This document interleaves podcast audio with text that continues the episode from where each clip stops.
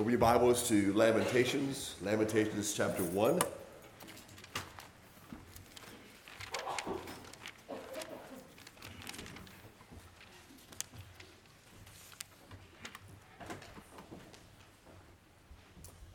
Let's pray.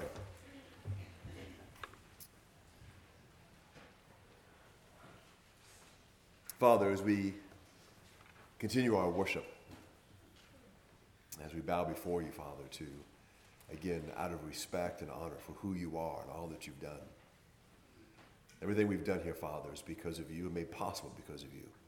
We know, Lord, that apart from Christ, we can't even worship you, and our worship won't even be accepted. So, Father, as we have, again, gathered together because of you, and we have sung hymns, really singing praises to you and singing about you as we've bowed together in prayer, seeking you, Father, for others and seeking you for ourselves, thanking you for what you've done. As we've read the word, listening to what it has said,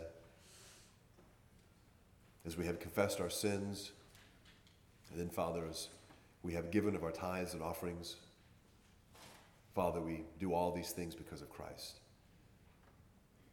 And Father, now as we continue all of that with our focus on your word, as always, we desire, Lord, that you would speak to us through your word. That, Father, we would look intently at the book of Lamentations and we would consider the message that is there. And that it is something that you want us to know and to be aware of. And so we ask, Lord, for your help. We thank you, Lord, for your presence with us. Father, we know that all these things do bring glory and honor to Christ. And as a result, Father, we do expect to hear from you, to have an answer as we worship and as we study.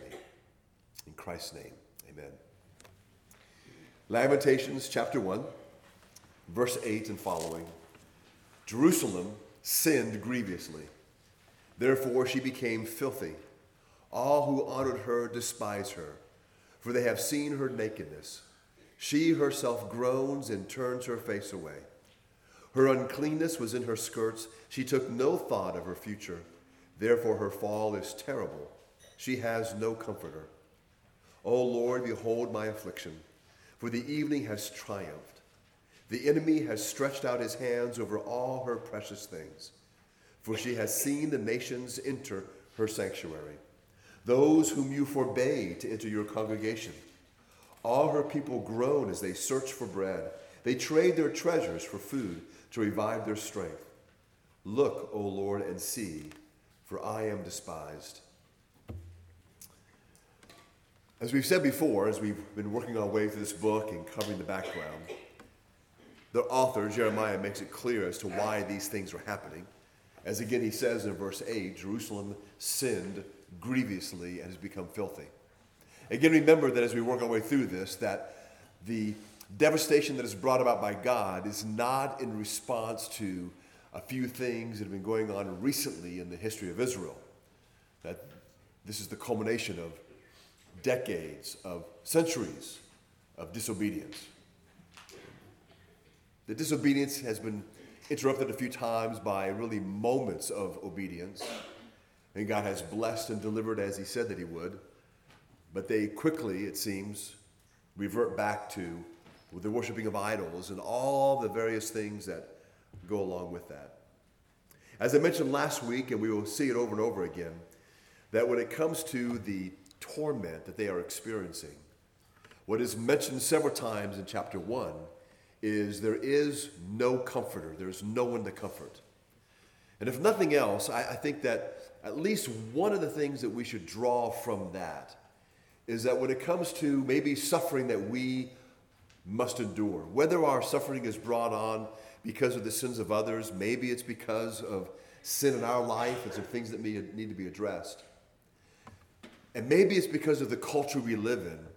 There's this expectation sometimes that we have that when we call out to God for help, when we call out to God maybe to be comforted, it's not wrong that we expect an answer, but if we don't get an answer within five or six minutes, we're extremely disappointed in God.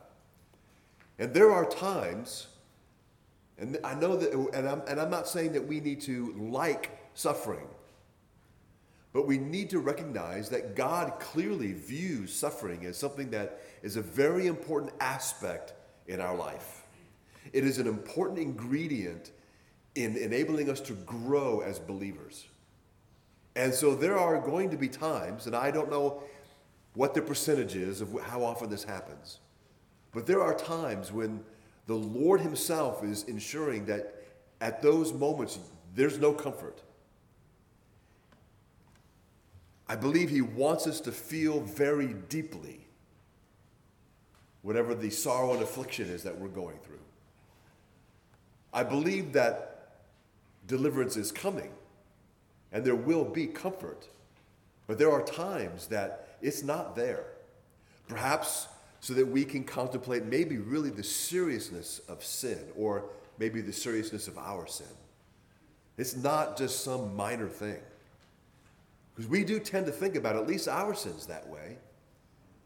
I'll be honest with you, when it comes to, you know, I, I make an effort to make sure I'm reading the Bible every day.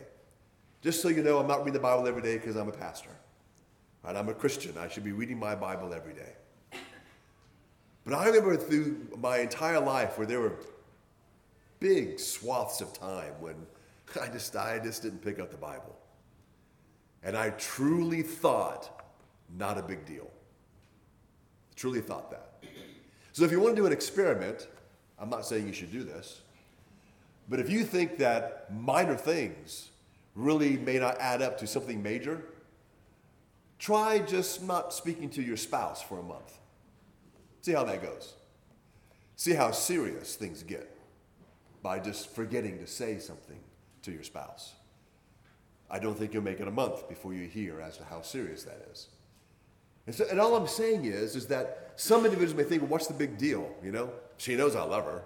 She doesn't feel like talking. Sometimes individuals kind of feel that way. So when it comes to this kind of thing, we don't always, I guess, feel or sense really the seriousness of our rebellion against God. And so when it comes to something like, ah, I just don't read the Bible, or yeah, or whatever happens to be, something that we might imagine is small, we think that then the sin is small, the rebelliousness is small. In our minds, in our minds, it's not a big deal. And, and what we need to remember is, is that it's not, our judgment is not what counts. It is not my assessment of sin. What is God's assessment of sin?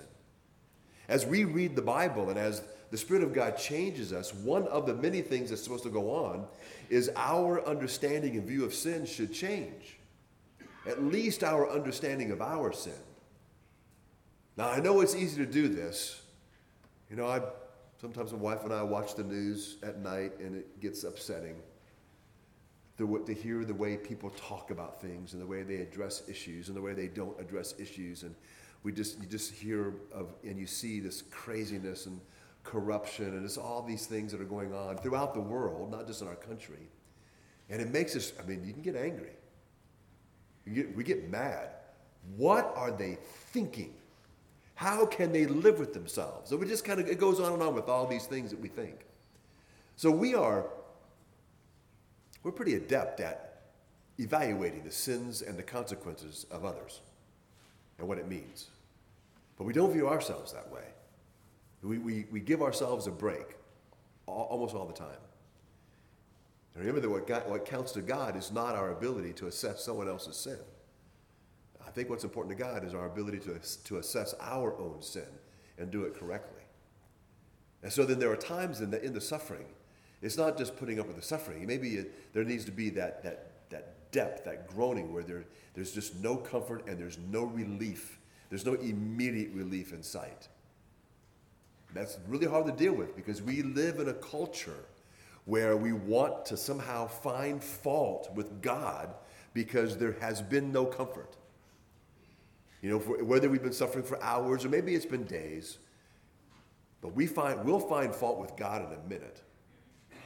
And, I hear it sometimes. Uh, granted, oftentimes it's I will say it's an unbeliever who, if you ever hear me say that someone's God fearing, that means I'm not saying they're a Christian.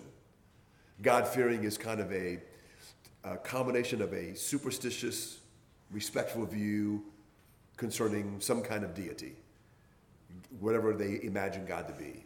That, that doesn't mean they're a Christian. There's a lot of people in our society that are God fearing. and those individuals sometimes will quickly express their disappointment in God, as if God has failed, if God has done wrong, if God has, is in error. They won't say it that way, but the accusation is there. And we need to be careful that we don't go there. Jerusalem's great sinning has resulted in her becoming unclean and despised like an overexposed woman. In the ancient world, to have your body exposed, to, to be exposed, to be naked, uh, especially your private parts, that was just an absolute, utter disgrace. There were certain things that were big. So when you wanted to shame an individual, or when a nation wanted to shame somebody, you would strip them out, strip them down to where they were they had no clothes. If you, if you were enslaving a, a people, you would strip them and put them in, in, chains, and having them walk naked to wherever you were going. And, and the whole idea was to shame them and to disgrace them and to humble them. And so that's the that's the wording. The Hebrew language is really very expressive and very colorful. And so you know, sometimes in, in, in our minds, you know, we're like, oh, don't, don't say it like that. You know, well, we need to say it like that because I believe that's exactly how God intends it to be said, so that we again really have that sense of what's taking place. The catastrophe that overtook Jerusalem again was not an action of a heartless God against an innocent people. Jerusalem brought down her own destruction because of her sin. Jerusalem was reaping what she had sown. When she turned from God to pursue her own idolatrous ways, she did not consider her future. And that's why we need to, you know, sometimes I'm sure you may have experienced, I know I did. Oftentimes, when I got in trouble when I was growing up, my dad would ask the question, What were you thinking? And you know, what was I thinking when I did it? What did I think was going to happen? Did I consider the consequences? And usually the answer to all of those was an apparent I wasn't thinking. But here's the idea is they weren't thinking. They were not looking at the end of things. Jerusalem here, and he points this out, and it's a big deal with Jerusalem. Jerusalem saw her temple become desecrated. The pagan nations were basically, the armies, they were, you know, Babylonian armies marching into the temple and they were basically robbing it of everything in there. And you know, when you read through the Old Testament, there's a lot of gold, a lot of precious garments that are in the temple. And all that was being taken. You see, what happened was, is many of the people in Jerusalem, this is what they were thinking. They really were thinking this. They were thinking that because the temple was there in Jerusalem, they were secure. No matter how angry God got, because it was his temple, surely he won't destroy this place. Of course, they were wrong. They viewed their temple almost as a giant talisman or a good luck charm. As long as God's house was there, they were safe. He might let other places be destroyed, but certainly not his own house. And when that place was devastated, they were stunned, probably waking up to the reality that God takes these things very seriously. They learned too late that God does not hold stones in higher regard than obedience. Disobedience brings destruction. And when we say disobedience brings destruction, it's not only limited to physical destruction, though that was going on, but our disobedience to God brings destruction. It brings destruction in your, relationships with others. It can bring destruction into your home. It can destroy your family. It can destroy a lot of things. Again, remember that, that when God gives us commands, when He gives us imperatives, it's not because God just wants to be the boss. These are all for our benefit, all carefully crafted by the wisest, uh, all knowing God who knows what is best in every way, has designed these things for us and for our flourishing. Deuteronomy 28, I mean, Deuteronomy 32, verses 20 and 29 says, For they are a nation void of counsel, and there is no understanding in them. If they were wise, they would understand this. They would discern their latter end. So, again, the idea there is that they, need to, they needed to be thinking about what all of this would mean. And they had the, the means to do so because God had sent so many prophets before explaining what was going to happen. The book of Deuteronomy says what's going to happen. When he gave them the law, he said, if you obey, this will happen. If you disobey, this is what's going to happen. And as we pointed out on the chart that you were given several weeks ago, the comparison between Deuteronomy chapter 28 and what's going on in the book of Lamentations is unbelievable. It's right, almost right down to the letter. All the things that God said was going to do is now happening to them. after this continual, continued reign of disobedience. If they, were wise, if they were wise, they would understand basically that apostasy from the Lord brings heavy punishment afterwards. Apostasy from the Lord brings heavy punishment. They would have been thinking of their end. The evil issue uh, of, of continued resistance to God's commands is going to be dealt with. Again, in verse 10, he says, The enemy has stretched out his hands over all her precious things, for she has seen the nations under her sanctuary, those whom you forbade to enter your congregation. I want you to know that when it comes to precious things, I don't think it's limited to just the items that are in the temple, because all of their whole life is being disrupted. This is not where the enemy comes in and you know tears down the walls of the city, takes some people captive, you know, destroys the temple and leaves. No, everything that, that they are connected with in life is destroyed. So if they were to come into Savannah, all the places you like to go, you like to go to Forsyth Park when it's the jazz festival and hear music, I know I do, gone. Not going to do that anymore. You like to go out into the river, you like to go, you know, use maybe it's a community pier to launch your boats and go fishing, it's not there anymore, it's gone. You're not allowed to do that anymore. The parks where you used to gather, the botanical gardens, or maybe wherever it happened, gone. Everything in life destroyed. Everything you consider precious, gone. The, the, the devastation they're experiencing is complete. And it's all because of their rebellious, rebelliousness against God. And again, it can appear, maybe some are feeling this way. I know that some an outsider, not familiar with the God of the Bible, reading this, can think that God is being overly harsh. But again, that's because we have a misunderstanding, we have misevaluated the seriousness of sin as well as how patient God has been. You know, remember this. You know that in the end of all things, there is a judgment. You know that judgment is very, very real. We, we can use the word that in the end, the judgment of God will be harsh, but it's not harsh in the sense of being unfair, it's exacting justice.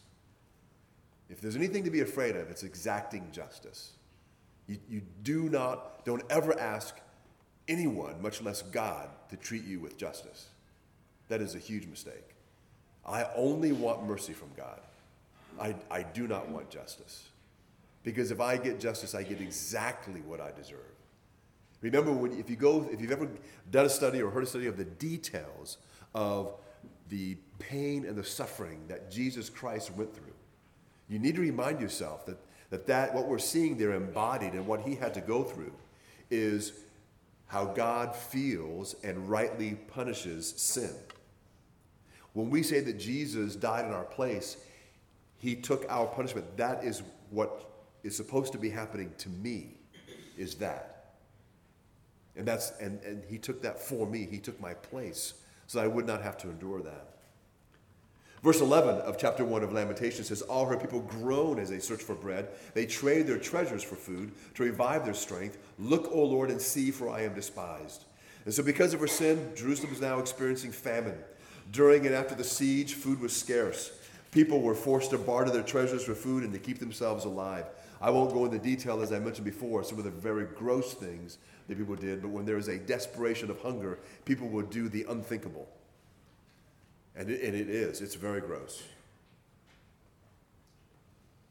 In contrast to what has been written so far and what we've read only in chapter 1, what you need to remember is that uh, in the first half of the lament, we, we have this picture of, of, an, of, someone who's going through this and they're kind of looking outside, you know, looking at, at what's happening around them.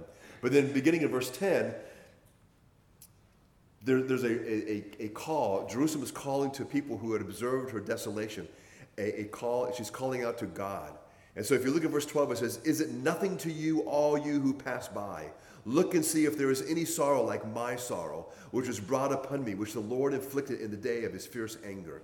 So as they're going through this experience, I don't you've ever noticed this before, uh, but there are times when, uh, let's say there's been, let's, let's say, this happens on the highway, there's been a big accident you know, snarls traffic, and as people go by, we, we do the normal thing. Number one, we slow down just because everyone else is slowing down, and may, there may be a narrow way to get through. We're all looking to see what happened. This is curiosity.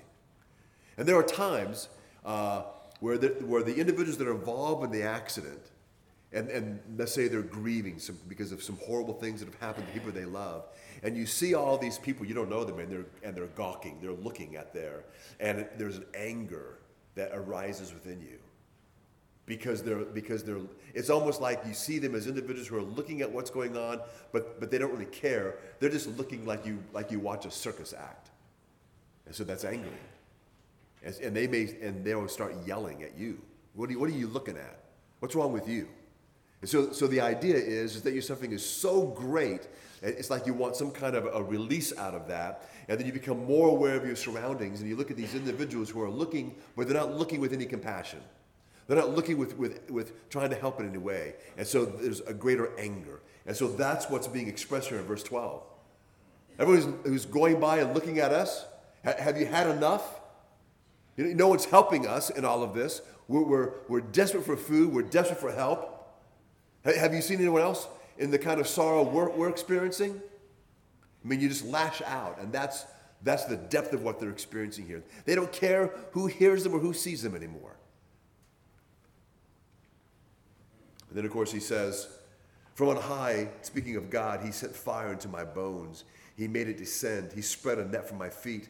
He turned me back. He has left me stunned, faint all the day long. As I mentioned last week, and, I, and I, it was a quote that I came across that I thought was really impactful in the way that I was just thinking about all of this, and one that we need to think about. And again, that's this. Here he talks about that the Lord has inflicted this. That's what he says in verse 12, which the Lord inflicted on the day of his fierce anger. That, that throughout this book, remember that, that King Nebuchadnezzar isn't mentioned. There's no complaining about the Babylonian army, though they are the ones that are bringing all this about. What we need to be delivered from, what they need to be delivered from, is God. You know, we, it's not that we're, it's not wrong for us to, even when we present the gospel to people, it's not wrong for us to say that they'll be delivered from hell, they'll be delivered from their sin, they'll be delivered from judgment. That's all true. But maybe they've heard that before, but no one thinks about it in this way. Imagine, and I don't know how, I don't know how anybody would respond. You know, I, I and I don't want to use it for novelty's sake. I want to use it because I want people to understand the seriousness of where they are. But I wonder how people respond when you say to them, if they say, oh, so you believe in a final judgment, we need to be delivered from judgment, just say, no, I, I think we need to be delivered from God. It's a new way of thinking about it. Because who's behind all of that? Who is it that brings judgment? It's God. I need to be delivered from God. I need to be delivered from God's justice. This is what God. So it's not a complaining where there's an accusation. Look at what God did to me. I'm innocent. No, Look at what's happened to me. This is God's fierce anger. This is God's righteous judgment. And so Jerusalem is bewailing the lack of concern that her desolate condition has drawn from onlookers in this expression of grief. The pain was uniquely great because the Lord had poured out his wrath on her. It's the same as the pain experienced by a child when a parent disciplines them. It's unique and worse because it comes from a loving parent who it seems for the moment has turned on them. That is why sometimes our kids react so strongly when we punish them, is because there's all this stuff going on, because it's unexpected from us in a sense. Jeremiah continues in verse 14. It says, My transgressions were bound into a yoke. By his hand they were fastened together. They were set upon my neck. He caused my strength to fail. The Lord gave me into the hands of those whom I cannot withstand. The Lord rejected all my mighty men in my midst. He summoned an assembly against me to crush my young men. The Lord has trodden as in a winepress the virgin daughter of Judah. So God's attack against them, and that's what this is God's attack, was like binding Jerusalem's sins into a yoke, and that yoke was placed over her neck. The yoke that tied two draft animals together for pulling heavy loads, the heavy wooden crossbeam of the yoke referred metaphorically to the slavery or the burden or the hardship that someone had to bear. So Jerusalem's sins produced the yoke of judgment under which she was bound to serve Babylon. God sapped her strength and turned her over to her enemies. So you can see the, the detail of this description. Again, as we mentioned before, and we'll mention it again in a few moments, that sometimes we we, we can acknowledge quickly that there's judgment for sin. We want to move on quickly to the love of God. It's not, not wrong for us to, to want to talk about the love of God and to, and to express the love of God. And we definitely don't want to be happy when we're talking about the judgment of God. That sometimes that can be a mistake. It is a mistake for if you ever talk to someone about being judged by God for their sin, or maybe you're in a, a group discussion and you're talking about some group. You know, maybe it's some group that to you is hideous. Maybe it's it's those involved in the gay movement or the pro pro-choice movement or whatever, and they are in sin. But sometimes we're almost gleeful when we talk about how their day is coming. That should bring sadness to us. We, it, and you know, again, it's, it's because of our fallen condition. Remember, it tells us in the book of Ezekiel, God takes no pleasure in the death of the wicked. And every time I think about that verse, it just reminds me of how far I am from the heart of God because I take pleasure in the death of some wicked. There are some wicked people, when they die, I'm happy. I'm glad they're getting what's coming to them because my heart is not like God's.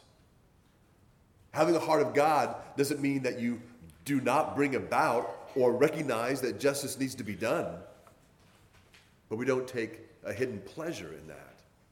And I do, I want God to change my heart. I do want to be grieved when those that are very, very wicked suffer and die and face judgment. It's hard to do that. It's very hard. Lamentations verses 16 through 17.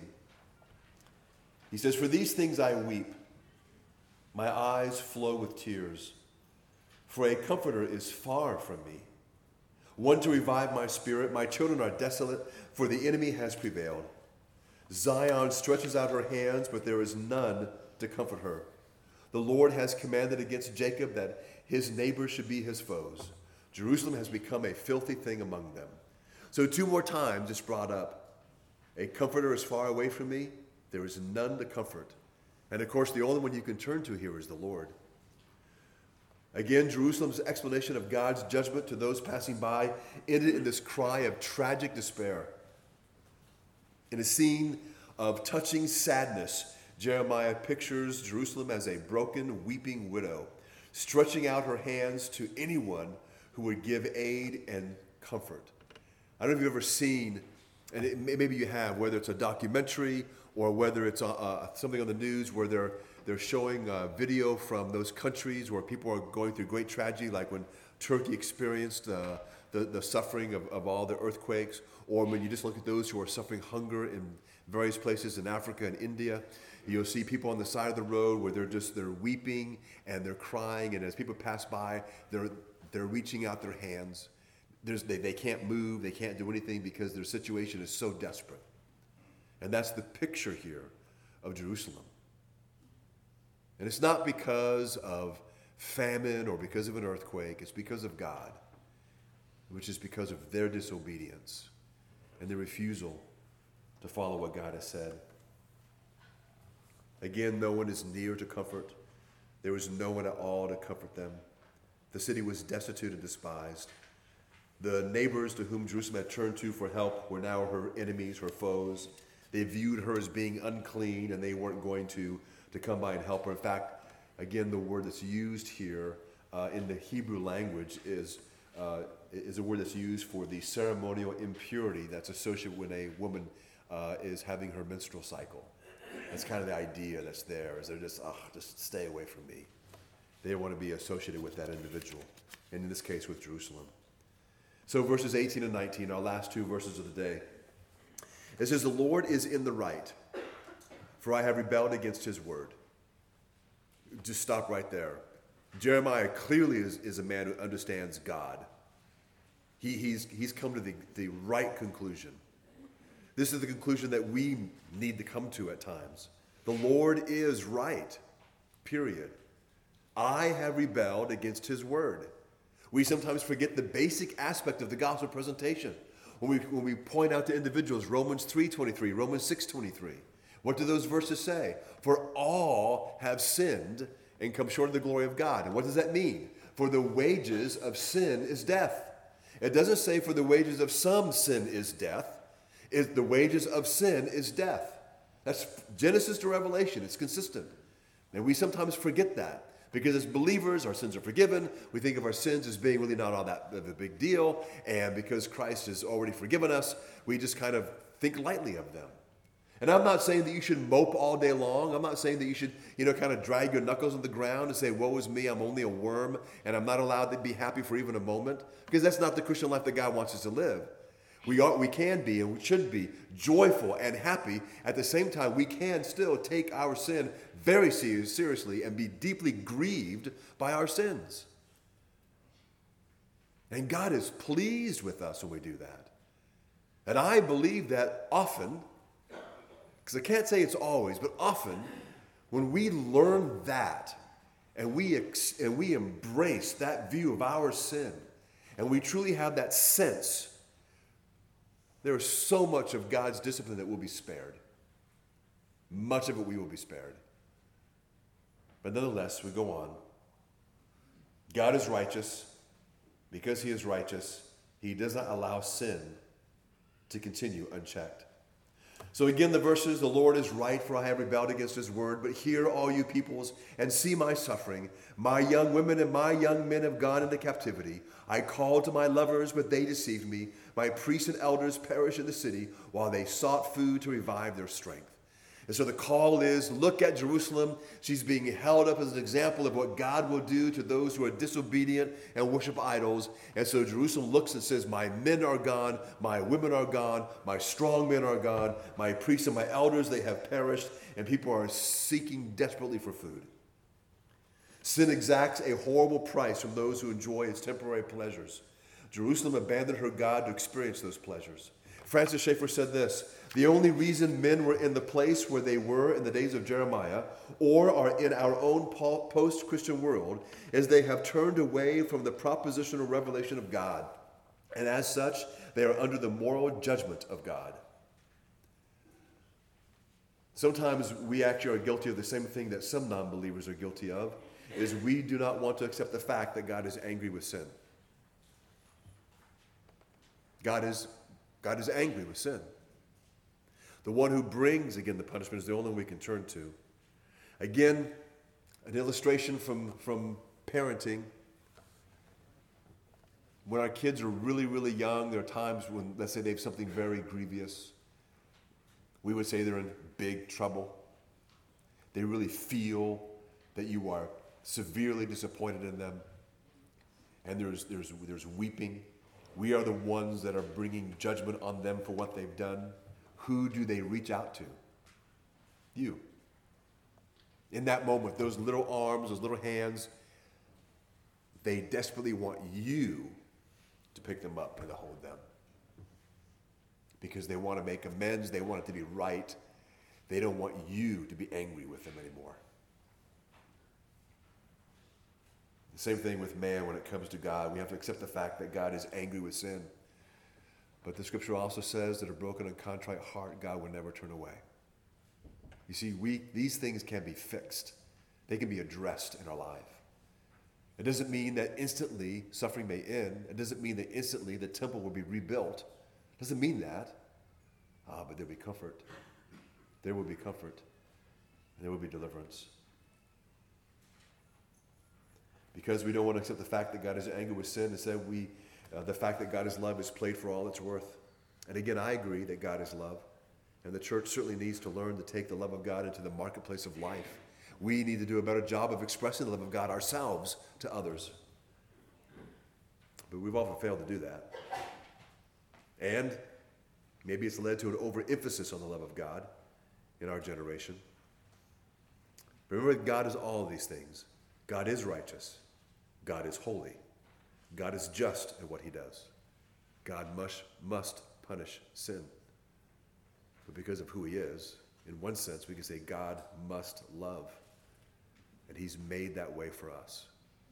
You say we carry this fantastic message that we are to share with whoever we meet all the time. But we also need to live in light of the gospel ourselves and receive not only the comfort that God gives us for all the wrong that we've done, but that also means that there's a continual changing in our heart that we begin to hate and loathe not only the things that we have done, but perhaps the things that we're doing now. And that is the message that God wants us to understand from these things. We want to believe in the whole of God, the whole counsel of God. I don't only accept the love of God, I accept everything about God. God is holy, just, and right in all that He does. He treats me better than I deserve to be treated. I love Him because He first loved me. He has taught me the way, He is showing me the way, and He is striving with me in great patience. He's also warned me about many things. And I want to take those warnings very seriously because it's human nature not to. And I want you to be spared the same fate that could fall on so many others. Let's pray. Our Father in heaven, we thank you again for the message of Lamentations. Lord, there can be a heaviness with this as we contemplate what is here. And we are grateful, Lord, that this is a short book because we can only handle so much of this. But Father, nonetheless, we pray that you would help us to absorb the truth that's here. We pray, Lord, that it would sink deep into our hearts and minds. Not, Lord, that we may again run around and, and point out to others and speak with great aggressiveness how their sin will bring judgment. But Father, we will have a great sense of your discipline and judgment on us if we don't deal with our sin. That, Father, our hearts may be changed, and that when we deliver the message of Christ, we will do so with great compassion and great love. Again, Father, we thank you, Lord, for your consistency. We thank you, Father, for loving us and delivering us from your wrath. We do ask these things in Christ's name. Amen.